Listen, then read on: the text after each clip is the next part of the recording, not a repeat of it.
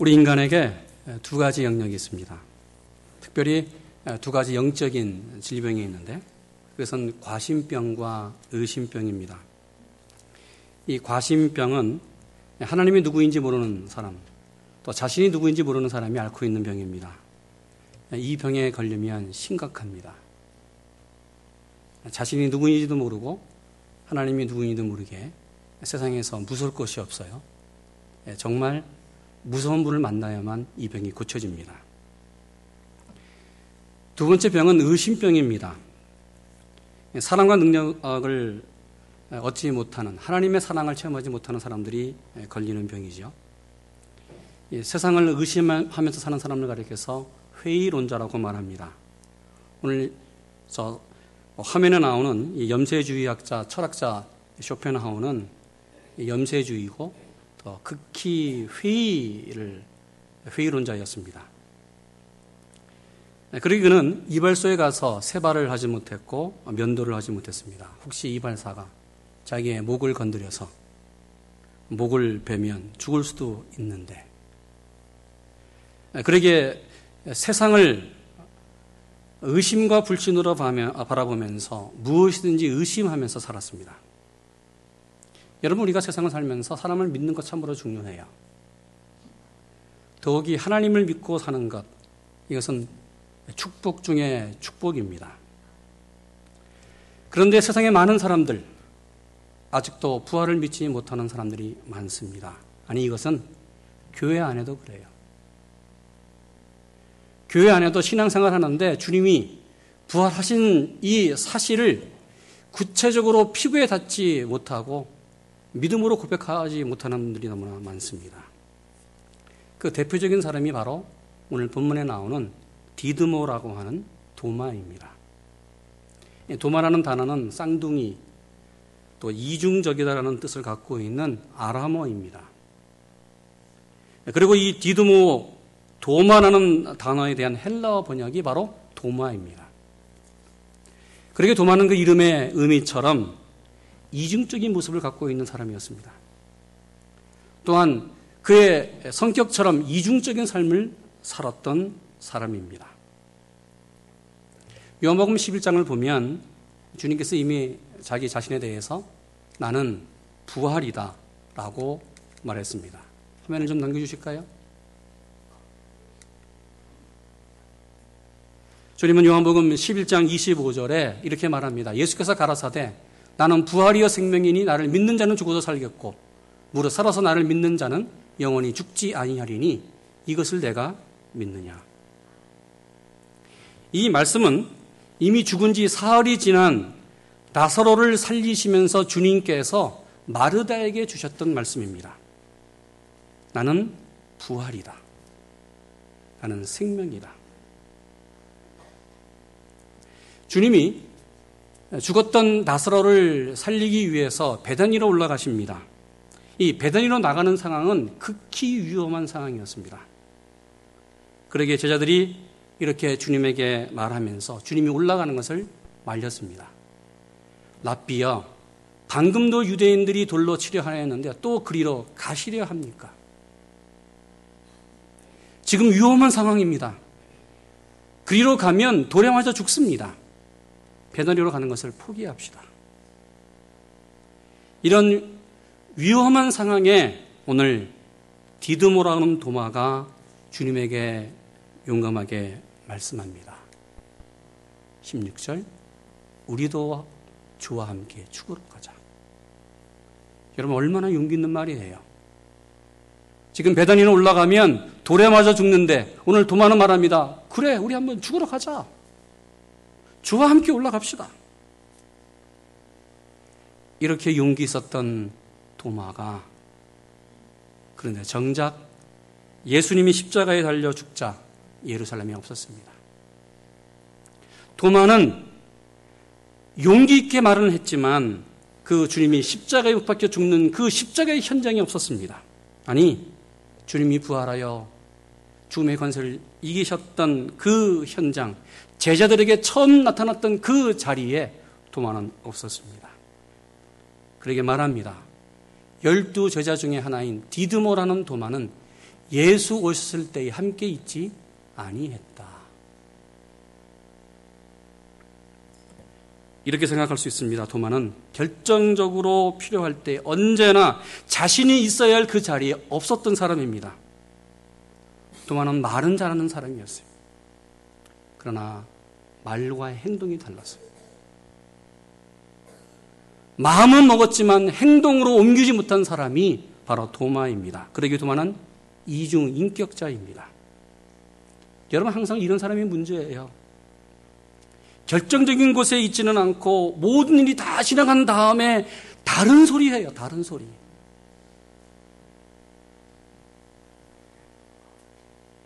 도마는 부활하신 주님을 만났다는 제자들. 이 제자들이 전해주는 말을 듣고 전혀 예수님이 부활했다는 사실을 믿지 않았습니다. 그러기에 도마가 말합니다. 25절. 내가 그 손에 손, 붙자국을 보며 내 손가락을 그 못 자국에 넣으며 내 손을 그 옆구리에 넣어 보지 않고는 믿지 않겠다. 세 가지 얘기해요. 못 자국 봐야 된다. 내 손가락을 그 못 자국에 넣어 봐야 된다. 그리고 내 손을 그 옆구리에 넣어 보지 않고서는 확인하지 않고서는 내가 믿지 않겠다. 의심의 극치입니다. 무슨 말이에요?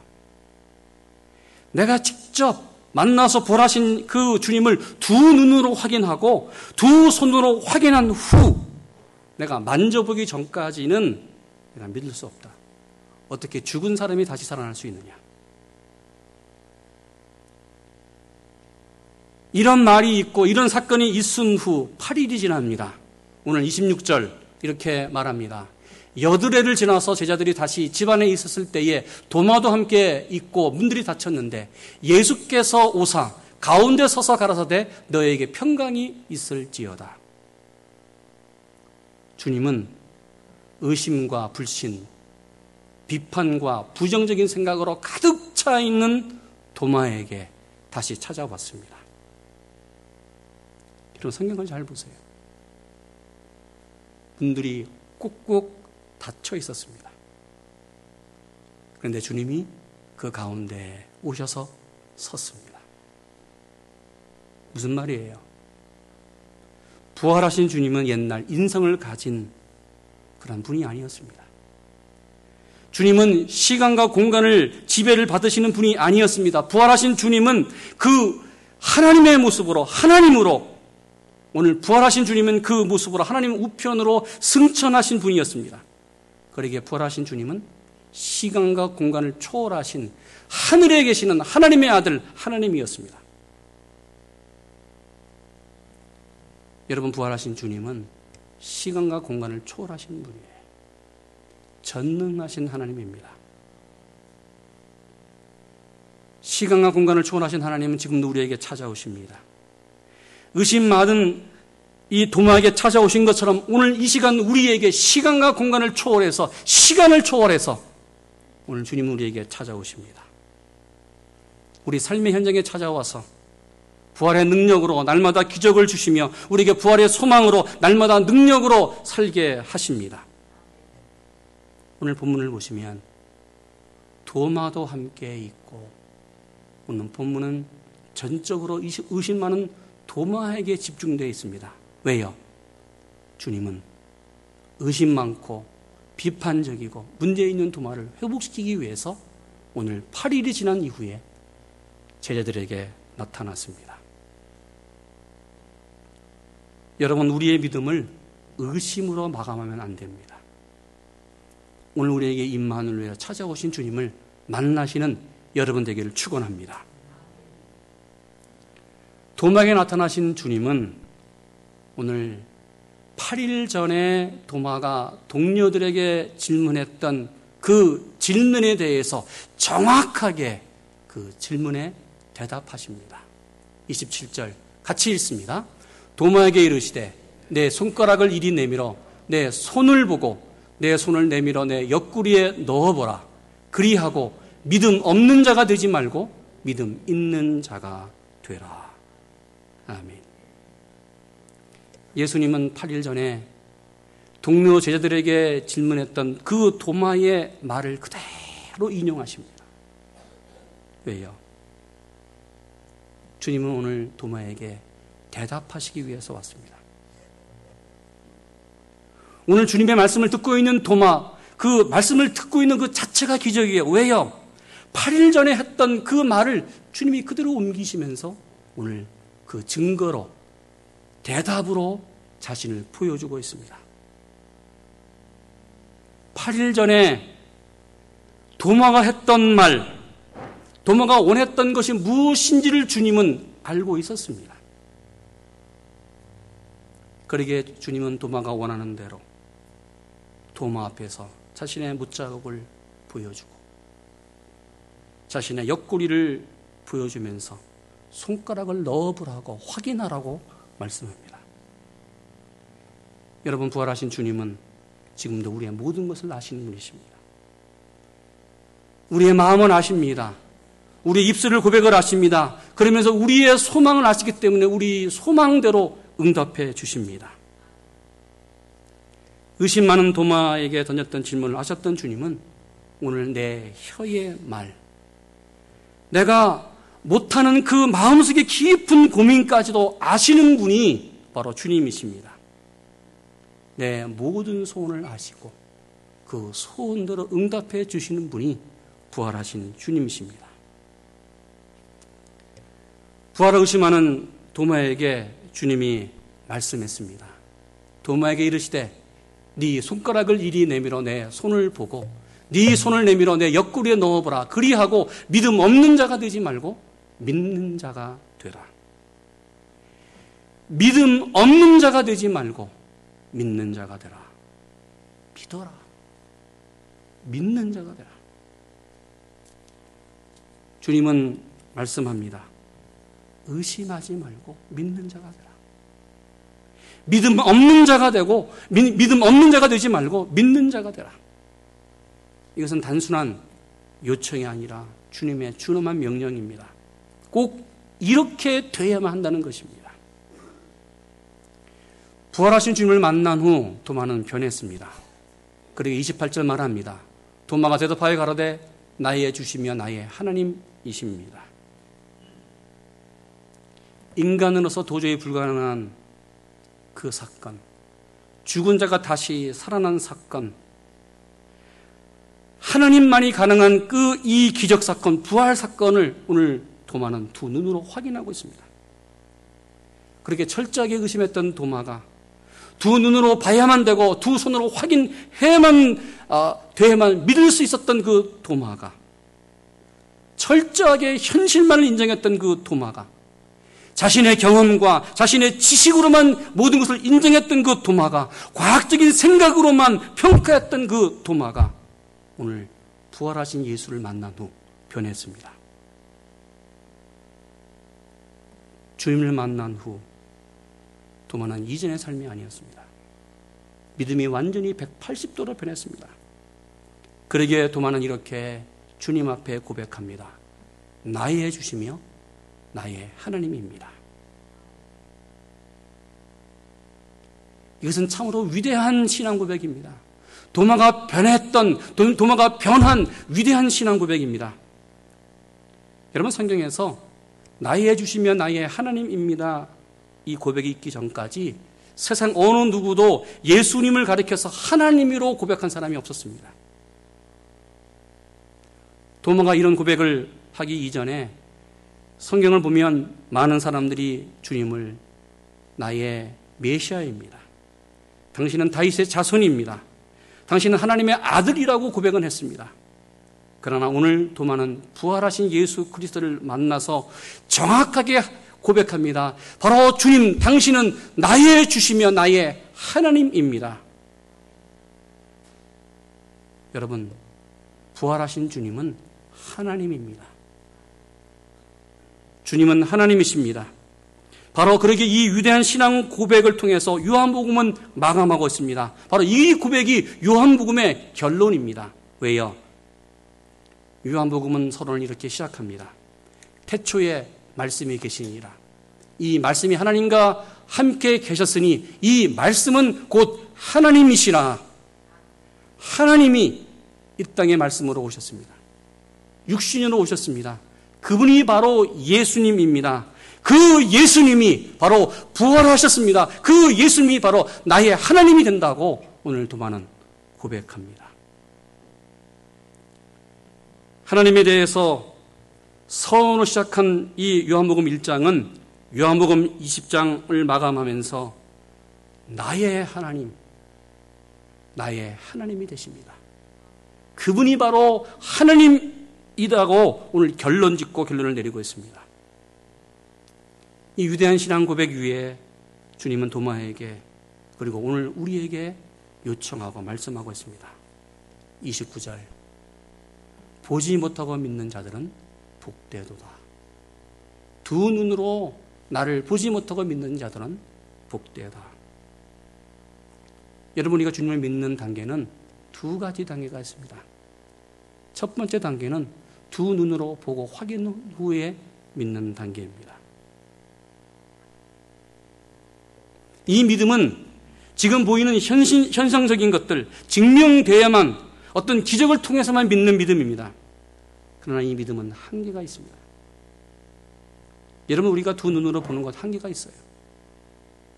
우리가 보는 것, 듣는 것, 느끼는 것 다 한계가 있습니다.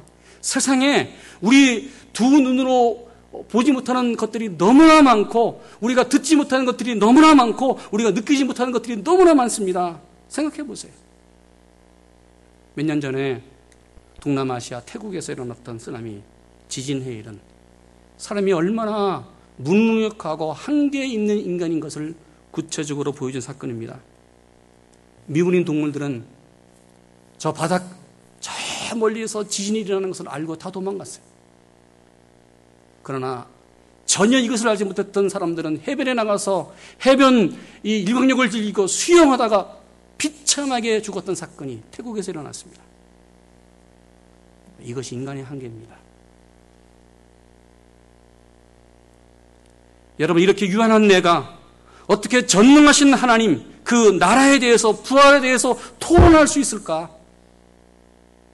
이 하나님을 확인하려고 할 수 있을까? 우리는 단지 믿어야 합니다. 다른 단계 있습니다. 이 단계는 두 눈으로 보지 않고 단순하게 믿는 것이에요. 그러게 주님이 말씀했습니다. 두 눈으로 보지 못하고 믿는 자들은 복되도다. 오늘 주님은 우리에게 이 단순한 믿음을 요청하십니다. 여러분, 믿음에서 우리가 두 눈으로 보는 것은 충분 조건이지 필요 조건이 아닙니다. 우리의 문제가 뭐예요? 우리의, 우리의 믿음의 문제가 뭐예요? 우리는 하나님이 마침표를 찍었습니다. 나는 하나님이다. 나는 지금도 살아있다.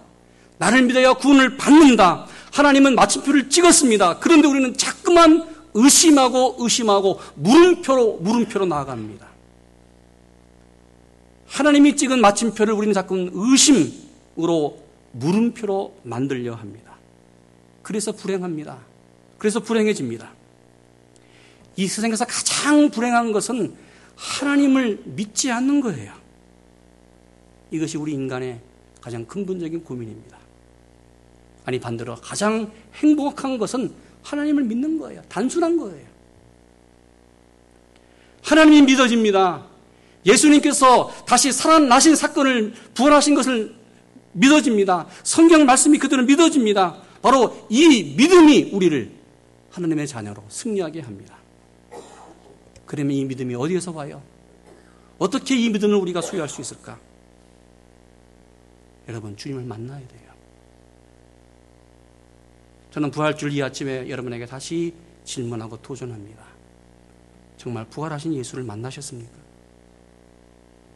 주님을 만나셨습니까? 오늘 의심 많은 도마에게 찾아오신 그 부활하신 주님을 오늘 이 시간 만나시는 여러분 되기를 축원합니다. 주님을 만나기 위해서는 조건이 하나 있어요. 가장 중요한 것 하나 있어요. 내 모든 것을 내려놓아야 돼요. 나를 비워야 돼요. 생각해 보세요. 내가 지금 내 지식으로 내 모든 것으로 가득 차 있는데 어떻게 주님이 들어올 수 있어요? 내 생각, 내 경험, 내 모든 것이 가득 차 있는데 주님이 들어올 수 없어요. 내가 비어야만. 내 모든 것을 내려놓아야만 바로 그 공간 안으로 주님이 들어오십니다. 여러분, 우리 삶에서 가장 큰 문제는 기적이 없는 것이 아니라 믿음이 없는 것입니다. 여러분, 믿을 때에 기적이 일어납니다. 기적이 있어야만 믿는 것이 아니라 믿을 때에 기적이 일어날 줄로 믿습니다. 그러기에 부활은 보는 세계가 아니요. 믿는 세계입니다. 확인하는 세계가 아니고 믿는 세계입니다. 신앙은 이해 영역이 아니라 믿음의 영역입니다. 그리고 이 믿음으로 살아가는 것이 믿음입니다. 신앙은 실험해 보고 믿는 것이 아니라 믿음으로 실험되는 것이 바로 신앙입니다. 여러분 이 믿음으로 승리하는 여러분 되시기를 축원합니다. 믿음은 지식이 아닙니다. 믿음은 확인이 아닙니다. 믿음은 지금도 살아있는 하나님의 능력입니다. 부활하신 주님은 오늘 우리에게 이러한 믿음을 소유하라고 말씀합니다. 부활하신 주님을 만나 우리의 믿음의 고백이 이런 고백이 되기를 주님의 이름으로 축원합니다. 같이 있습니다.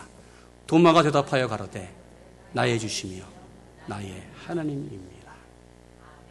오늘 이 고백이 내 고백, 우리 공동체의 고백이 되기를 주님의 이름으로 축원합니다. 기도하겠습니다. 나의 주시며 나의 하나님입니다. 주님은 나의 주시며 나의 하나님이십니다. 주님은 부활하신 주님이시며 부활하신 하나님입니다. 이 고백으로 날마다 승리하며 또 믿음으로 믿음으로 나아가는 우리 모두 되게 하여 주시옵소서. 감사하며 예수님의 이름으로 기도했습니다.